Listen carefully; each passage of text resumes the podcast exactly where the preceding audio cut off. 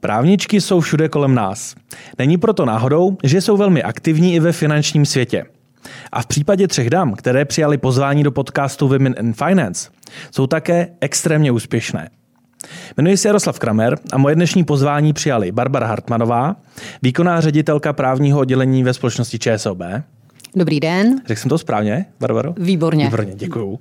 Silvie Horáčková, kancel z advokátní kanceláře Ellen and Overy. Dobrý den. No a Eva Svobodová, partnerka pražské kanceláře, pražské advokátní kanceláře White and Case. Dobrý den. Dámy, dnes jsou tady tři právničky v podcastu Women in Finance, který se věnuje ženám ve finančním světě.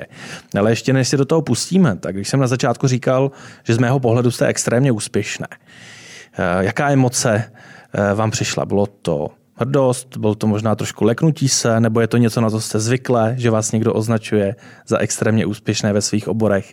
A začal bych ze Silví. Tak já si určitě sama tak uh, nepřijdu.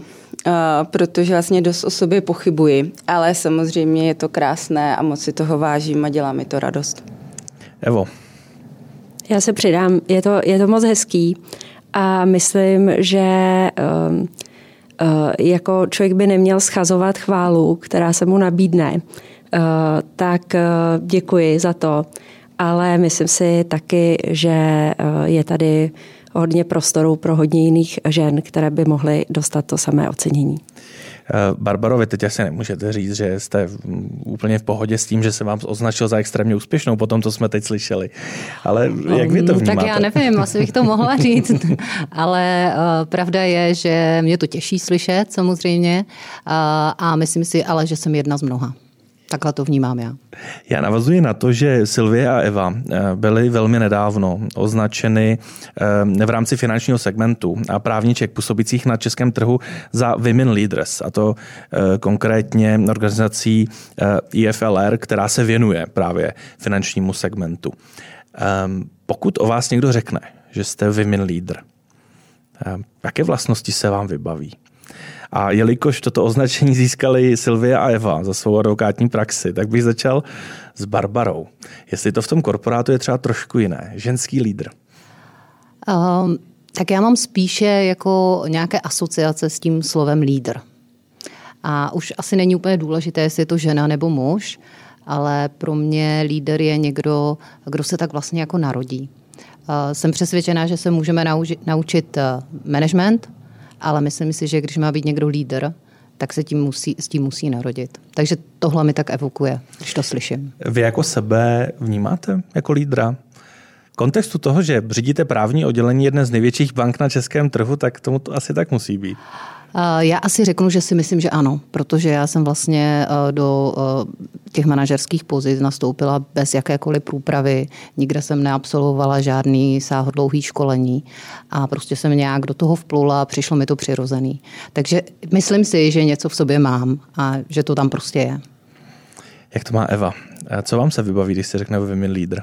Tak pro mě lídr je někdo, kdo vede a, a um, lidé ho následují. Takže to musí být někdo, kdo je svým způsobem vzor pro ty ostatní, tak aby ho následovat chtěli. A je to velmi zavazující. No já vlastně Eva to řekla a vystihla to úplně přesně. Je to někdo, kdo třeba o tom ani vlastně nemusí přemýšlet, je to asi něco, co prostě má sám od sebe a vlastně nevědomky, nebo chová se tak, jedná tak, že ho prostě ti ostatní eh, následují a je pro ně, je pro ně inspirací. Dá se toho dobře dosahovat i v advokaci, protože v tom korporátním prostředí tam se přece jenom očekává, že ta struktura bude nějak daná. Ale v rámci advokace mnohdy vznikají eh, různé ad hoc týmy podle zakázek klientů. Ehm, právníci se moc neučí být dobrými manažery. Tak eh, vnímáte to podobně v té advokaci? Určitě. Sice asi žádnou jako manažerskou průpravu jsme neměli, ale u prací, prostě u transakcí našeho typu tím dobrým manažerem být musíte, jinak byste skončil vlastně u první transakce, kterou děláte. A on se to člověk prostě učí jakoby postupně. Samozřejmě ty zkušenosti jsou, prostě k, k nezaplacení nějaké třeba jako základní školení pár typů člověk dostane a uh, pak už bych řekla, že to chce jenom nějaká vlastně jako léta praxe a uh, těmi zkušenostmi se vlastně k, k tomu člověk prostě dopracuje, jak to opravdu udělat co, co nejlépe. Podepsala byste to, Evo? Tak já myslím, že je škoda, že se to právníci neučí, jak být dobrý manažer. Možná by to ušetřilo spoustu starostí na transakcích a i v týmu. A eh, ono to, ten systém je takový, jak se hezky česky řekne, learning by doing. Prostě člověk začne pracovat, nejdřív je na juniornějších pozicích a postupně se propracovává k tomu, že najednou má někomu delegovat práci a něco vést a časem zjistí, že už vlastně ty transakce vede a je to, je to jako nějaký postupný vývoj. Tak ještě, že tady máme manažerku, která určitě nám dá řadu skvělých typů. Eh, ale ještě, když se k tomu dostaneme, jsou právníci ve finančním segmentu něčím specifičtí nebo konkrétně řízení právníků? Protože pokud vím, eh, váš právní tým není úplně z těch nejmenších. Je to tak, vlastně ten právní tým má okolo 50 lidí, je to 50 právníků, 50 individualit a pokud mám říct něco specifického, tak jsou to právě ty individuality.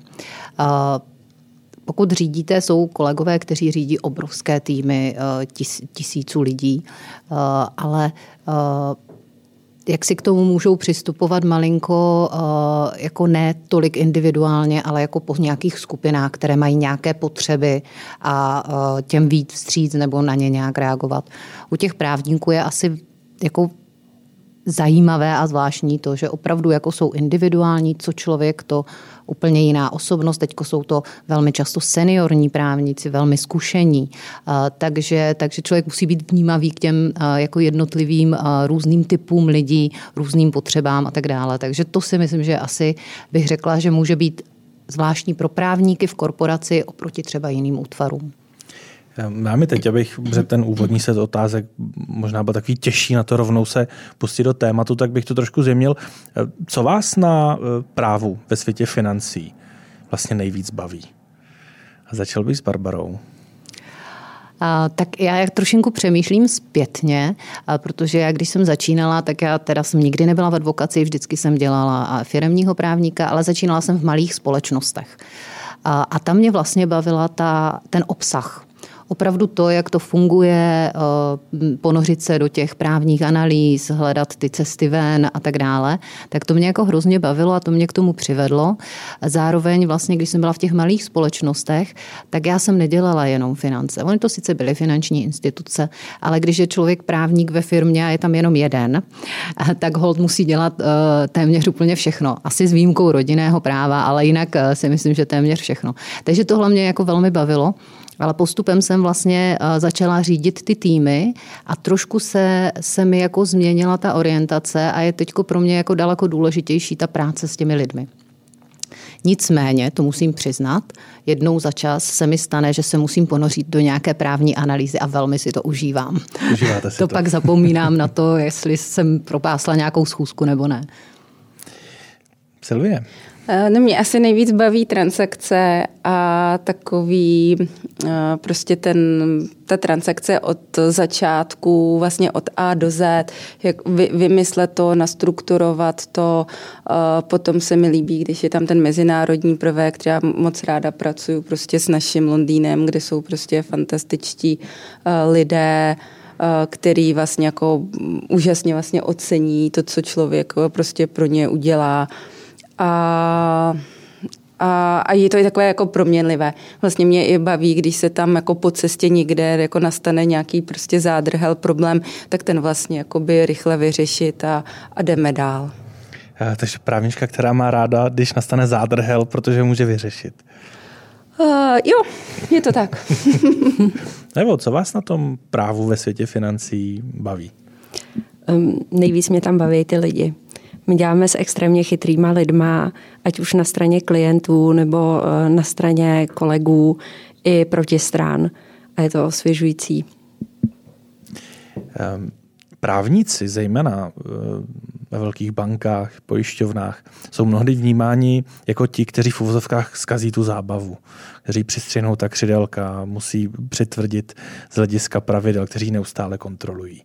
Eh, je to tak, Barbaro, nebo v rámci ČSOB jste vnímaní jako ta zábavná parta, která všem ze vším pomůže? Já si myslím, že eh, se to mění a že mám spoustu kolegů u mě v týmu, kteří právě na tom pracují. Aby jsme byli takhle vnímáni jako ta pomoc a někdo, s kým se můžu poradit eh, dřív, než do něčeho šlápnu a pak už, pak už to bude problém. Takže pro nás je strašně důležité, když eh, vymýšlíme nové projekty, nové věci v rámci banky, aby jsme tam byli od samého počátku. Protože je fajn se podílet na vymýšlení toho konceptu, přičemž máme samozřejmě vzadu v hlavě eh, ty principy právní, které pak musíme dodržet. Takže si myslím, že se to mění a že velká část kolegů eh, už nás takhle vnímá. Nicméně to, co říkáte, je pravda. Je to tak a občas narazím na to, že je nějaký podivný proces vymyšlený, který ani mě nedává smysl a dozvím se, že to tak chtěli právníci. Tak to já se samozřejmě vždycky ozývám, ale uh, myslím si, že je toho čím dál tím méně. Tak možná, kdybychom mohli vyslat jednu zprávu posluchačkám ze světa financí, tak nebojte se zajít za vašimi právníky, jsou to taky jenom lidé. Nepochybně. Vy už jste zmiňovala, že jste rovnou svou kariéru začínala v podnikovém sektoru. Nikdy vás nelákala žádná jiná právnická profese? Vy, vy viděla jste rovnou, že toto je ta cesta, která pro vás je ideální? Uh, to je zajímavá otázka. Já jsem měla, já jsem vlastně Eh, dostudovala práva relativně pozdě, eh, protože jsem předtím studovala jinou vysokou školu a když jsem vlastně dostudovala ty práva, tak jsem už zároveň vlastně v prvním ročníku, když jsem nastoupila eh, na práva, tak jsem začala pracovat jako právník v jedné malé bance. Tehdy to ještě nebyla banka. Do dneška si říkám, jak to mohli udělat, ale udělali to.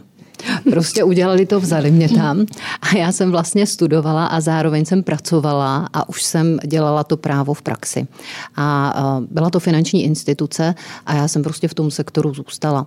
Upřímně řečeno, i vzhledem k tomu, když jsem dostudovala, tak začít dělat koncipienta nebo soudního čekatele, úplně to, úplně to nebylo pro mě. Takže myslím si, že to bylo spíš takhle, než by to bylo nějaké úplně vědomé rozhodnutí. Prostě takhle to přišlo. V tom to mají advokáti a zejména tedy advokáti advokátky eh, velkou výhodu, eh, protože kdykoliv mohou přejít v uvozovkách na druhou stranu barikády. A můj první dotaz je, jestli vůbec to korporátní prostředí je vnímané jako druhá strana barikády. A druhý dotaz je, jak často se člověka, určitě ty myšlenky přichází, zamýšlí nad tím, jestli by s jedním klientem v jedné společnosti mu třeba nebylo lépe. Evo. Tak uh, určitě uh, nějaké zamyšlení nad svojí kariérou čas od času je užitečné. A já jsem zatím eh, měla pocit, že ta advokace mi vyhovuje a baví mě to, je tam taková pestrost, ale určitě bych nevyloučila, že někdy v budoucnu člověk takový krok může udělat. Ono asi není důležité, jestli člověk v advokaci nebo v in-houseu, ale důležité je, aby ta práce ho bavila a dávala mu smysl. A když jsem zmiňoval tu v uvozovkách druhou stranu barikády, eh, samozřejmě právníci tuší, ale tento podcast není určený právníkům, na to tady byl podcast právničky, který všem doporučujeme. Eh, jaké většinou jsou vazby mezi externími advokáty a těmi in-house právními týmy? Eh, jste využíváni na něco, na co nestačí jejich kapacity, ať už mentální nebo časové, protože tak to taky asi úplně není, ne? Tak já myslím, že eh, hlavní slovo je odbornost. Jsme využíváni hlavně tam, kde je potřeba nějaká vysoká odbornost, eh, plus tam, kde jde třeba o velkou transakci, které, kde je zapotřebí nějaký větší tým.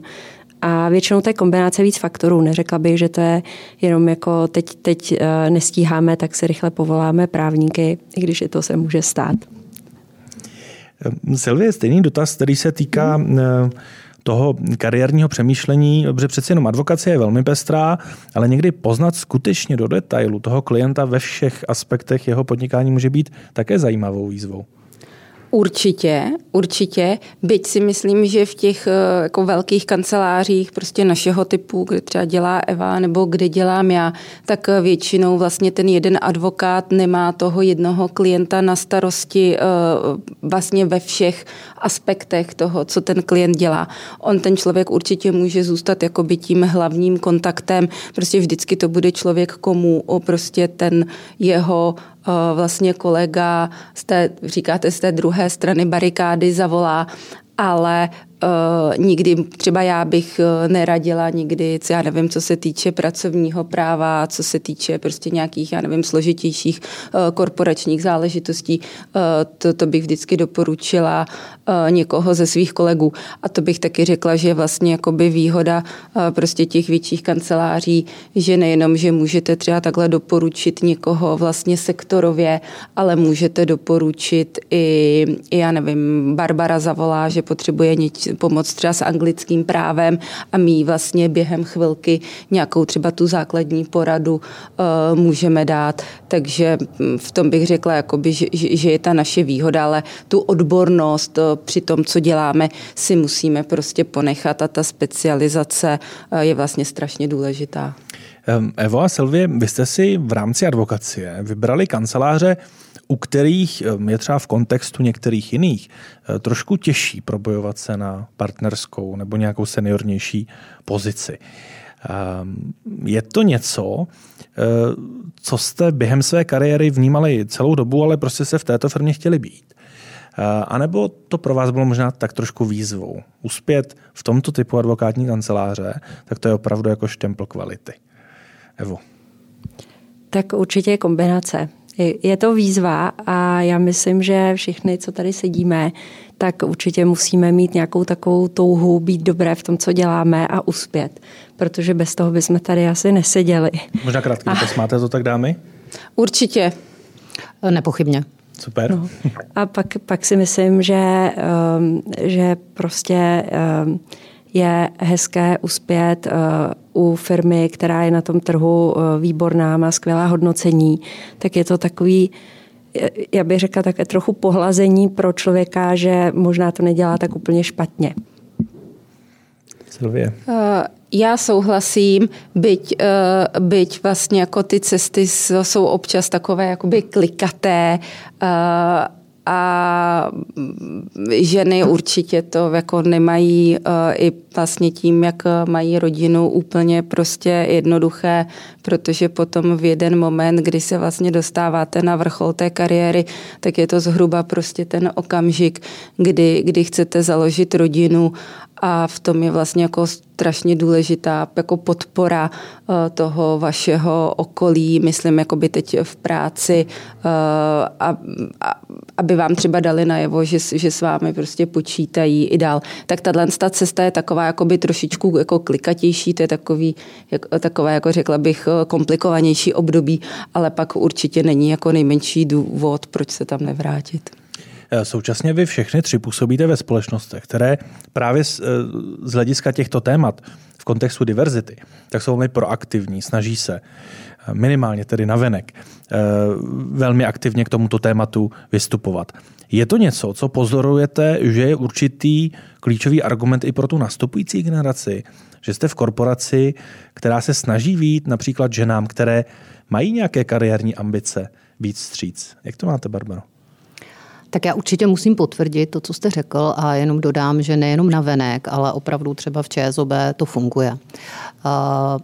Vlastně náš CEO, který teď skončil, John Hollows, ten diverzitě prostě věřil, a nepotřeboval k tomu žádné důkazy a věřil tomu, takže to bylo jako ideální. A teď k té otázce, jestli, jestli je to důležité pro nastupující generaci. Já vlastně nevím. Já si myslím, že jsou pro ně důležitější asi jiné věci a tady tohle možná bych si řekla, že to beru jako samozřejmost, že to takhle je. Uh, takže asi tak to, tohle bych řekla k té generaci nastupující. Mhm. Když před sebou dámy máte koncipientku a koncipienta, tak eh, podepsali byste, že, že oba dva mají pocit, že mají stejnou příležitost eh, v rámci advokacie dojít stejně daleko. Evo. Určitě. To není o tom, jestli muž, žena, to je o kvalitě toho jedince. V mých očích určitě ano. To, co říká Eva, je to úplně jedno, je to o kvalitě člověka a ne prostě o tom, jakého je pohlaví, barvy pleti a tak dále. Ale um, myslím si, že, že vlastně česká společnost a i to vlastně české, ten český biznis ještě nějaký, nějaký kus cesty ho ještě čeká, aby vlastně to všichni vnímali tak, jak jsme to právě tady řekli. Ale Přesto bych vás poprosil, aby i když eh, nerozdělujeme podle pohlaví, eh, vždycky záleží samozřejmě na individualitách, tak jestli byste našli něco, v čem jsou ženy právničky o krok dál než muži právníci. Pokud se podíváte na svůj tým v rámci ČSOB, tak eh, je něco, co spojuje vaše nebo většinu vašich kolegyň a naopak něco, co na druhé straně chybí většině vašim kolegům? Já bych si to takhle opravdu nedovolila říct, že jsou v něčem napřed. Právě ta krása té diverzity je v tom, že prostě jsme jiný. A ono to nemusí být jenom genderová diverzita, ale jakákoliv diverzita, jakéhokoliv typu. A já podobně jako John věřím v tu diverzitu a věřím jako uh, v názorovou diverzitu. Velmi. A uh, ta genderová je taková viditelná, uh, je to něco, co se dá říct, že Eh, statisticky ženy mají jiný přístup k životu, který je jim vrozený a muži jiný, ale samozřejmě se to míchá, no to není úplně takhle jako rozdělený. I ženy mají v sobě kus, kus muže a naopak muži kus ženy. A, takže eh, takže já bych si to nedovolila říct, že jsou v něčem ženy jako právničky, jako skupina napřed. Prostě jsou jiný. Dovolila by si dáma, eh, dovolila by si některá z vás dámě říct, že advokátky jsou v něčem trošku odlišné než advokáti muži? Já bych možná řekla, že eh, ženy obecně eh, mají naprogramováno být eh, hodně empatické. Obecně. Nemusí to platit pro určitý jednotlivý případy, ale myslím si, že ta empatie a takový takový ten opatrující přístup k tomu týmu nebo k těm lidem, že to spíš uvidíme u žen než u mužů. Ale souhlasím, že prostě uh, na konci dne je to o té, uh, o té diverzitě uh, v tom týmu a že nejde říct, že jeden prvek je lepší než, než druhý. Abychom trošku od té diverzity zase odbočili k takovému tématu, kterého si trošku odpočineme, tak by mě vlastně zajímalo, u čeho vy si zcela zaručeně vždy odpočinete. Protože vaše profese jsou velmi náročné, odpovědnost, kterou máte, je velká. Tak eh, co je ten safe spot, pokud si opravdu skutečně potřebujete odpočinout? Barbaro. Eh, já to mám eh, poměrně jednoduché a dlouhodobě vyzkoušené. Eh, já hraju na klavír, nikoli profesionálně, samozřejmě amatérsky, ale když potřebuji opravdu zrelaxovat nebo opravdu mě něco tíží nebo byl náročný den, tak si sednu ke klavíru a během půl hodinky jsem v té hudbě. A když si zahraju dvě hodinky, tak mám krásný relax dvouhodinový. A máte jistotu, že to, to jsou momenty, kdy to právo nepřebije ty noty? Absolutně nepřebije to nic. Um, Silvie, um, jsou to koně? Uh, mohu, ano, v poslední době jsou to koně, ale je to i spánek a já musím říct, že já možná úplně jsem přist, nebo přistala jsem tak moc oddělovat práci od toho jakoby zbytku té denní náplně a jak já docela často pracuji z domova, tak eh, mně se to tam nějak tak i trošku jakoby slívá, ale když opravdu potřebuju prostě uh, něco udělat, tak to udělám a jdu si třeba odpočnout potom, pak se vyspím nebo jdu se psem. Vy říkáte, přestala oddělovat, takže to znamená, hmm. že dřív jste skutečně důsledně oddělovala, teď mi, teď mi skončila pracovní hmm. doba, teď se věnuji bylo to, bylo to snadnější, když jsem dřív chodila víc do kanceláře, vlastně jako my všichni, ta doba byla jiná, člověk si vlastně nedokázal představit, že může pracovat z domova, tak tam člověk trávil mi hodně času od devíti, třeba nevím, do devíti, 12 hodin denně a to opravdu člověk jakoby té práci věnoval celých jakoby těch, těch 12 hodin. Teď, jak je vlastně to, to pracovní prostředí takové flexibilnější, tak s, nic vám nebrání tomu prostě jít si během dne se psem nebo jít si zaběhat cokoliv a vrátit se prostě k té práci, když, když potřebujete, byť je to třeba o půlnoci, kdy se, jak jsem říkala, musí vyřešit nějaký zádrhel na té transakci. Ale současně vám to nebere klidu ani nebere výkonnosti. Uh, za mě ne a doufám ale, že vlastně stejného názoru budou i kolegové a klienti, ale, ale za mě ne. Zeptám se kolegů, až jim budete o půlnoci případně posílat mail, jestli jim to vzalo, vzalo klid. Eh, jak to má Eva? Tak já si určitě odpočinu ve stáji u koně, když se jdu zajezdit. Tam ani není prostor eh, pro nějaké moc jiné myšlenky, tam se člověk musí napojit na, na toho koně. A, eh, to je hodně intenzivní. A jinak obecně u sportu, u zvířat doma, u řízení, dělám těch relax, relaxačních uh, činností jako hodně. Takže to jsou všechno V podstatě aktivity, všechno kromě zásadní. práce. Ano. Ale mě vlastně jako i na té i na práci jsou jako uh, věci, které mě strašně baví, takže jako nemůžu říct, že by mě to nějak vysávalo, abych se pak potřebovala jako nabíjet.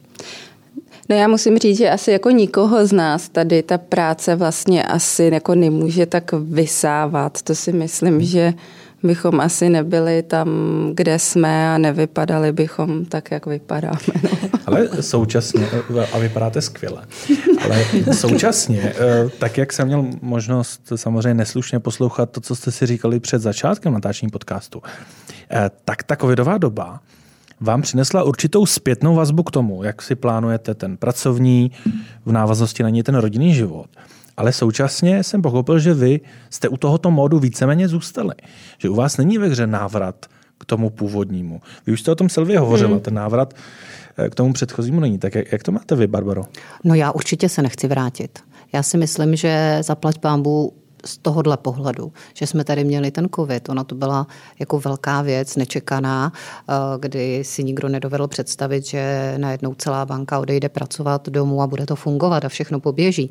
A ono se to stalo. Eh, a vlastně teď se navrácíme zpátky, už můžeme chodit do kanceláří, ale já si myslím, že by byla velká škoda eh, se vrátit k tomu starému módu. Protože to, co máme teď, a Silvie to krásně popisovala, prostě máme poměrně velkou svobodu svobodu, máme poměrně velkou flexibilitu, eh, kdy si můžeme i ten den rozvrhnout a vlastně eh, co já z toho mám a vnímám jako velmi pozitivní, zase to opět působí na ten work-life balance velmi dobře. Protože eh, i když, my už jsme to tady říkali, ale já to zopakuju, když si člověk představí, že se musí ráno hodinu chystat, pak třeba ještě hodinu nebo hodinu a půl cestuje do práce, to je obrovská, obrovská, obrovská, obrovsky dlouhá doba. Takže já si myslím, že by byla velká škoda se vrátit zpátky do toho starého módu. Současně, ale dobře, Evi jsem se ještě neptala, současně eh, Silvie a Barbaro, eh, dokážete ale pochopit, pokud vaši kolegové to mají přesně naopak, takže oni chtějí pracovat jenom v té práci a no. chtějí si ten osobní život zcela nechat mimo. Naprosto. Mhm. A to je to, co já právě podporuju a naše banka uh, jde tímhle směrem. Já respektuju to, že jsme individuality. Někteří lidé potřebují ten kontakt s ostatními lidmi stále a nechť chodí stále do práce a já jsem s tím v pohodě a budu to podporovat. Ale jsou jiní, kteří prostě jim vyhovuje více to domácí prostředí, kde se můžou soustředit. U právníků je to si myslím typické. Takže právě to dát tu svobodu těm lidem, ať jsou jiní, tak jak mm-hmm. jsou jiní. To je za mě vlastně ta, ten největší přínos té flexibility. Takže to dají v advokaci. Na, naprosto souhlasím, a je to přesně ta diverzita, o které hlavně Barbara mluvila.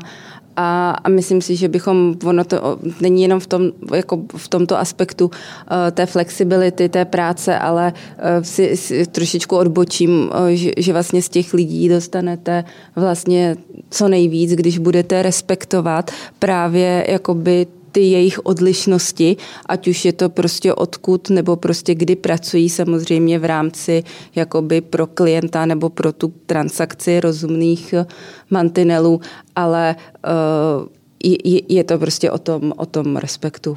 A pak, uh, pak dostanete z těch lidí, si myslím, úplně všechno. Eva už se chtěla asi dvakrát přidat k tomuto tématu, protože jsem viděl, ale Evo, no. u vás potom ještě se eh, přidává do hry eh, to, že jste současně v rámci covidové doby jste to nakombinovávala vlastně s mateřskou. Eh, takže to taky možná má dopad na to, jakým způsobem budete, nebudete pracovat, ale už, už vás nechám hovořit. No ne, tak já jsem chtěla říct, že já to mám vlastně v obráceně. Já jsem zase během covidu chodila do práce a do kanceláře, myslím. A spíš jsem doma zůstala jenom v dobách, kdy opravdu byl úplný lockdown a bylo nežádoucí chodit kamkoliv. No, tak mě třeba to, že ráno odejdu, zavřu za sebou dveře, teď jedu do té práce, tam se jako po té cestě se tak jako odstřihnu a uh, nastavím se do toho pracovního modu a pak zase večer zavřu dveře v kanceláři a jedu domů. To neznamená, že už klientům jako nezvednu uh, telefon nebo že neodpovím na e-mail, ale už se jako přehodím do toho, že teď už jsem jako to svoje odmakala a teď jdu jako zase dělat jiné věci, které uh, budou mít nějakou zase jako prioritu. No a myslím si, že určitě je ta pestrost skvělá, že uh, i já prostě čas od času potřebuju třeba pracovat z domu nebo zůstat doma, být tam a určitě to tak má spousta lidí a někdo třeba bude víc preferovat takové to, jako že bude pracovat z domu a občas půjde do kanceláře a někdo to bude mít obráceně a to je v pořádku, dokud ty lidi dělají dobře svoji práci. Myslím si, že je důležitý do té práce občas jít, ne kvůli sobě, ale kvůli kolegům. A hlavně, když máte třeba juniorní lidi, kteří se nově jako zapojili do týmu, tak myslím, že je potřeba, aby se poznali s těma svýma kolegama a aby se viděli a aby trošičku jako zap, měli šanci zapadnout. Myslím, že když jako juniora někoho, kdo nově přijde, strčíte rovnou na home office a tam bude dva hmm. roky, tak uh, bude mít o hodně těžší jakoby zapadnutí, Eh, do toho týmu, než, než jsme to měli my v dobách uh, za krále Klacka.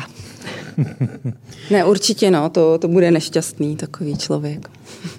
Eh, dámy, já bych využil toho, že vy jste buď ředitelky, či tým lídrně, či transakční lídrně. Prostě, že pod sebou máte určitý půl lidí, kteří vás musí poslouchat a rádi poslouchají. Jaký máte tip na to, abyste své lidi zbytečně nepřetížili. Jste ten typ člověka, který dokáže poznat, že jste jim toho naložili skutečně hodně a dokážete s tím pracovat, a nebo se to musíte učit? Barbaro. Já mám tady vlastně výhodu v tom, co jsem předtím říkala, že je vlastně těžké, jak tam mám ty individuality, hodně těch jako seniorních právníků, tak já vlastně tady toto nechávám na nich. Tady v tomhle já jako spoléhám na ty lidi, tak jim to samozřejmě říkám, že vlastně je to na nich, aby oni přišli v okamžiku, kdy je toho příliš a mm, mm, nějak bychom se o tom bavili a řešili to nějak. Eh, já nemám chuť ani možnosti měřit práci uh-huh. v korporaci. Ono to lépe jde v advokátních kancelářích, tam to jde velmi dobře, ale já si myslím, že je zbytečné takový systém náročný, poměrně náročný zavádět eh, eh, ve firmě. Takže, takže já to nechávám na nich. No a jak je to v té advokaci, když se blíží finále velké transakce? Má vůbec člověk kapacitu přemýšlet o tom, jestli toho na můj tým není až moc, Silvě? tu kapacitu nemáte na to o, přemýšlet, jestli toho není hodně. Tak ta práce se musí udělat, ale je to o tom, bych řekla, sestavení týmu a rozvržení té práce předtím, než vlastně ta transakce o, začne a je důležité si to vlastně zpočátku vlastně jako nejenom i osobně vlastně tím obsazením toho týmu je dobré si to vlastně zpočátku dobře, eh, dobře zorganizovat.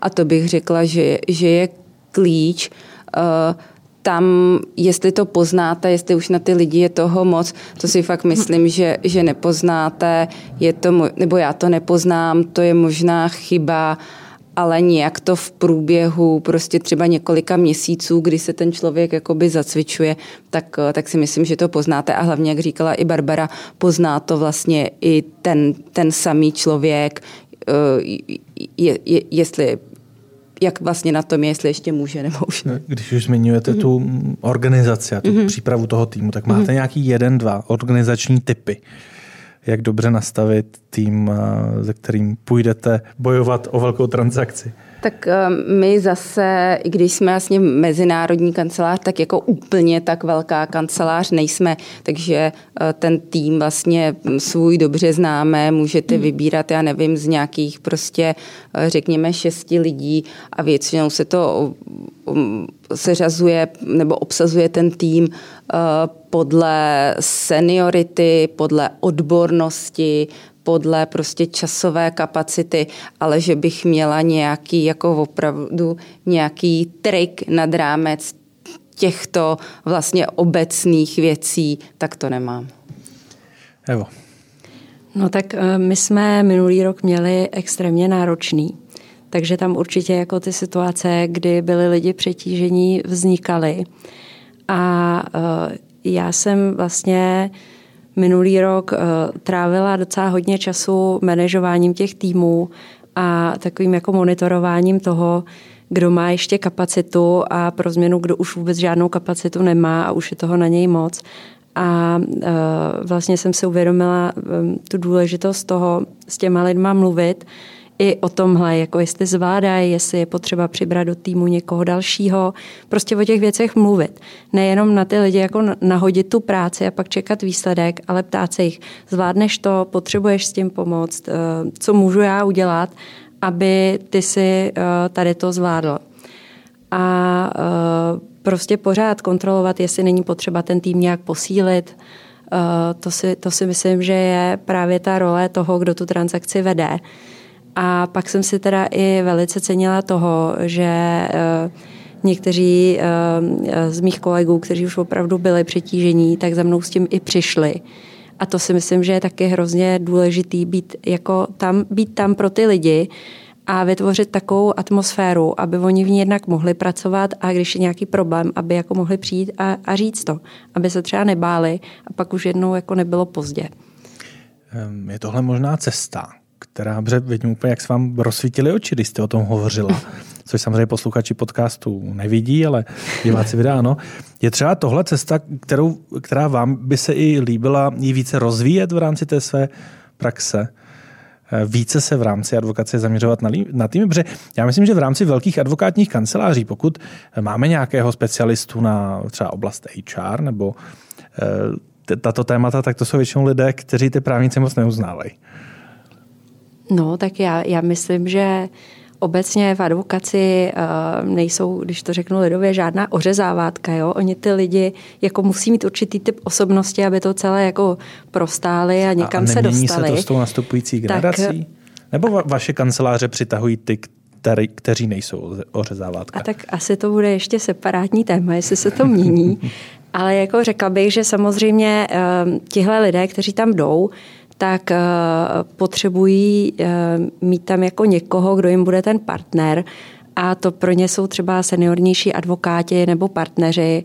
Eh, většinou HR mývají administrativnější roli, než že by vyloženě jako byly na té exekutivní úrovni. Možná se to liší jako kancelář od kanceláře nebo firmu od firmy, ale, ale jako myslím si, že manažovat lidi každý, kdo chce, musí umět každý, kdo chce být lídr eh, v nějakém týmu.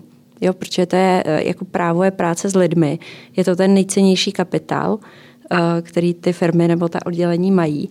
A jako vytvořit atmosféru spokojeného týmu je jako jediná cesta, která může fungovat. Protože mít jako nespokojenost nebo frustrace, nefunkční tým, to je prostě cesta do pekel.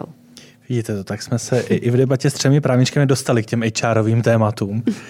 Um, já mám, Jardo, ano. ještě možná, ano. jestli jenom můžu, když eh, kolegyně mluvili a když jste se ptal na ty typy, na to, mm, když jsou, eh, když eh, někdy je to na některé lidi hodně té práce, co s tím dělat. Tak já možná mám jeden typ, protože s tím potýkám taky v práci, ale mám poměrně veliký tým, jsou tam různé specializace a kolegyně tady uh, hovořili o transakcích. My taky pracujeme jako interní právníci na transakcích a vlastně jsme tam parťáky těm externím advokátům a u nás to probíhá úplně stejně. Když se transakce chýlí ke konci, tak je to prostě děsivý a pracuje se i v noci a je to prostě náročný. Vy jste teď nějaké velmi zajímavé měli, že? Nedávno. Taky jsme měli určitě. a vlastně, co jsem chtěla říct. Takže, ale ta práce transakční má nějaké svoje píky. A potom, a potom je období, kdy to jde relativně dobře a zase je klid. A co já teď dělám i v rámci svého právního útvaru, snažím se vlastně rozšířit specializaci ostatních právníků, aby, když budu mluvit konkrétně o těch transakčních týmech, aby byli schopni v těch pících i další lidi z toho týmu, kteří běžně toto třeba nedělají, mm. se za třeba právníci, kteří dělají právní spory, nebo i právníci, kteří obsluhují retail, tak jsou schopni dělat tu transakční práci. Takže to je jako můj tip, jak já to dělám, že se snažím prostě rozšířit tu specializaci i o tyhle oblasti, abych právě díky tomu většímu týmu dokázala ty píky vykrývat. A to si myslím, že je ta cesta třeba eh, pro mě a pro můj tým, jak eh, tomu čelit, tomu přepracování.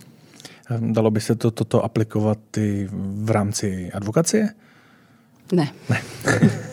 Nebo aspoň v rámci toho, co, co třeba dělám já.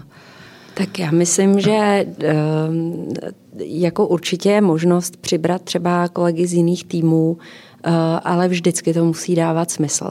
Jo, jako musí to odborně i, senior, i tou senioritou těch lidí dávat prostě smysl pro toho klienta.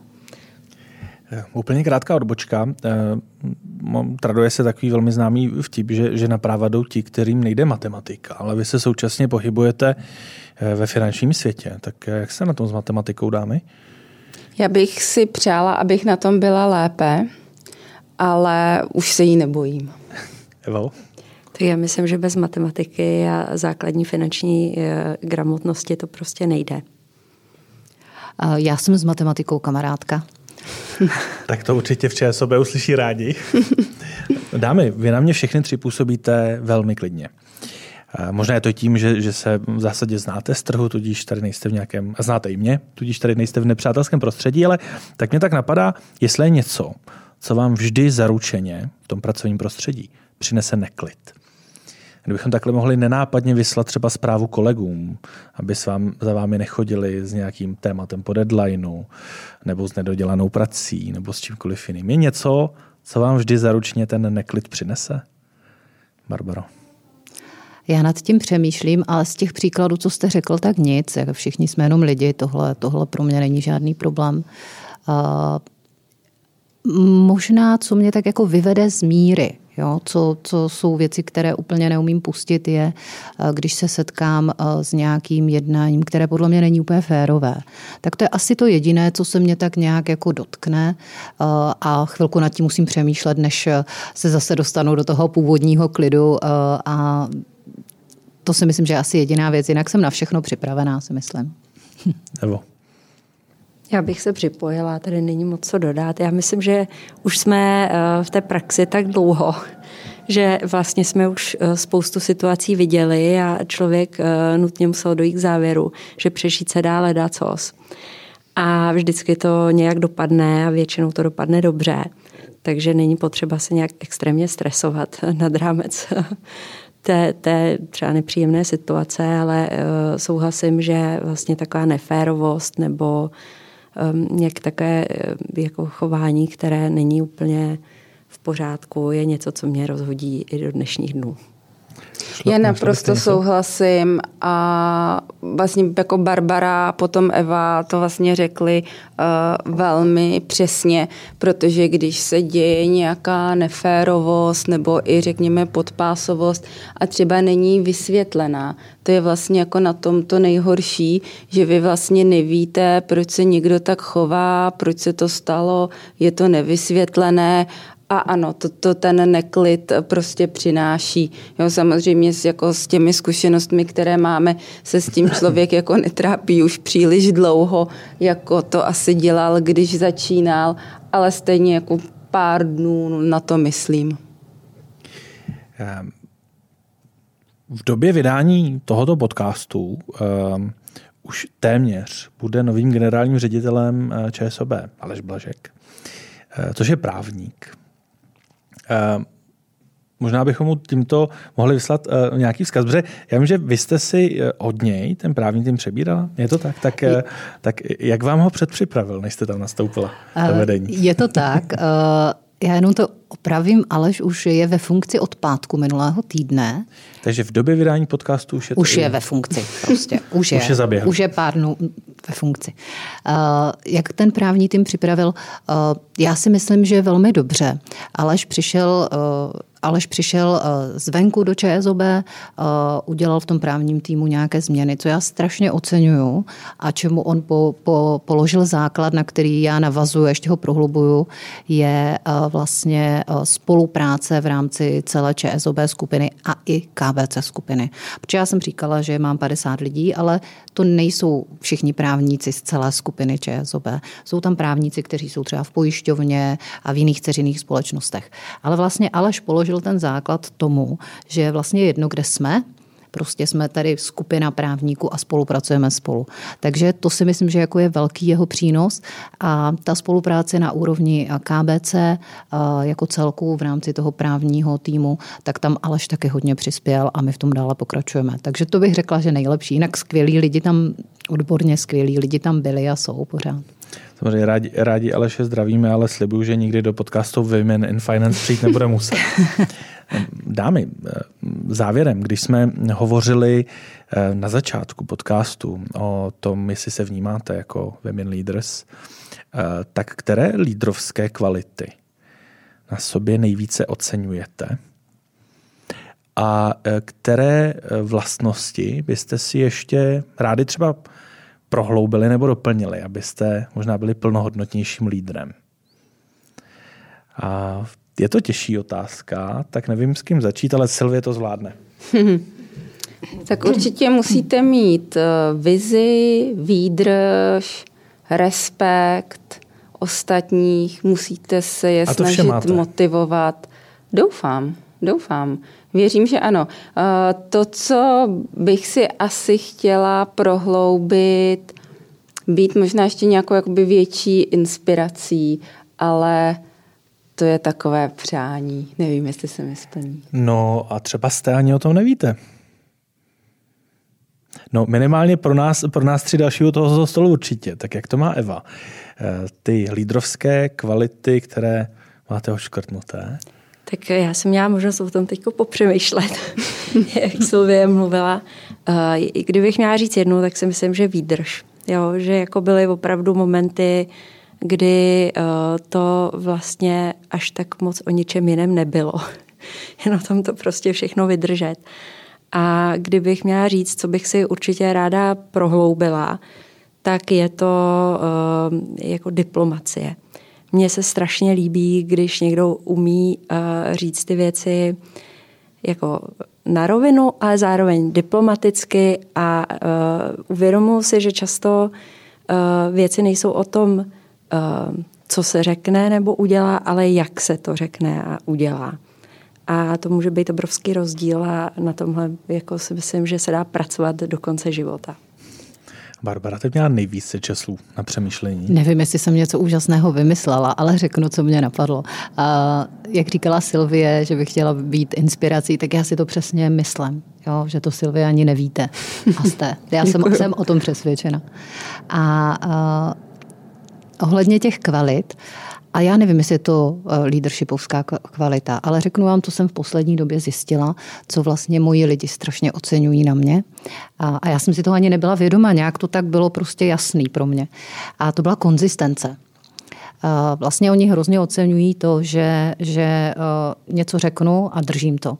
To neznamená, že nezměním názor. Já ho můžu změnit, ale když ho měním, tak to řeknu a pokusím se to vysvětlit. Jo? A to vlastně, já jsem pak nad tím přemýšlela jako z širšího pohledu a říkala jsem si, proč to tak všichni vyzdvihli, jo? kdyby to řekl jeden. Ale řeklo to vlastně poměrně hodně lidí.